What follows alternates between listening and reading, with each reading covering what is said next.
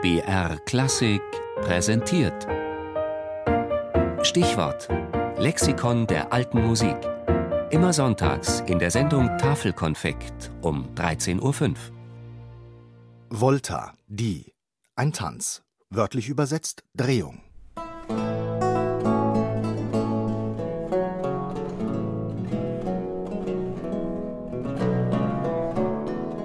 Die Volta oder die Volte ist ein Tanz, den man ohne Umschweife in der Rubrik der unanständigen Tänze ansiedeln kann. Der Grundschritt ist wie bei der Gaillarde. Die Bewegungen und Schritte dieses Tanzes drehen den Körper und bestehen aus 2 Schritten, die so wild gesprungen werden, dass die Kleider der Damen durch die Luft flattern und unzüchtige Blicke zulassen. Außerdem ist die Volta ein Paartanz, der eng getanzt wird. Erfunden wurde sie wohl in der Provence um die Mitte des 16. Jahrhunderts, erfreute sich bald aber auch in England, Italien oder Deutschland großer Beliebtheit. Bei Hofe, aber auch als Volkstanz.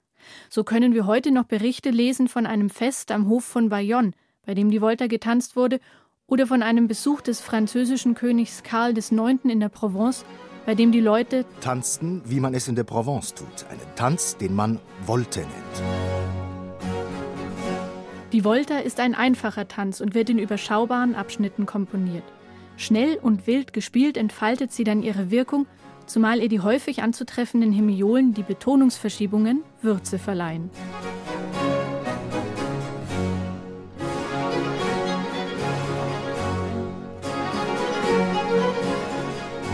In der ausgehenden Renaissance erlebte die Volta ihre Blütezeit, die aber nicht lange in die Barockzeit hin andauern sollte. 1612 erschien in Wolfenbüttel eine Notensammlung verschiedener Tanzsätze, die Terpsichore.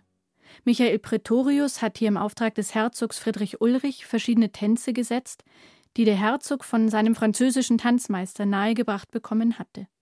Es finden sich Couranten, Gaillarden, Ballette und natürlich Volten, fast 50 an der Zahl. Praetorius nahm zum Teil bereits bestehende Melodien und vervollständigte sie zu mehrstimmigen Stücken.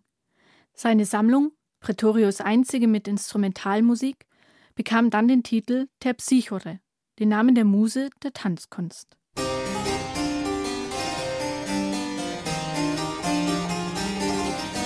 Bei Praetorius war die Volta noch einer der beliebtesten Tänze. Ein paar Jahrzehnte später war sie schon fast ausgestorben.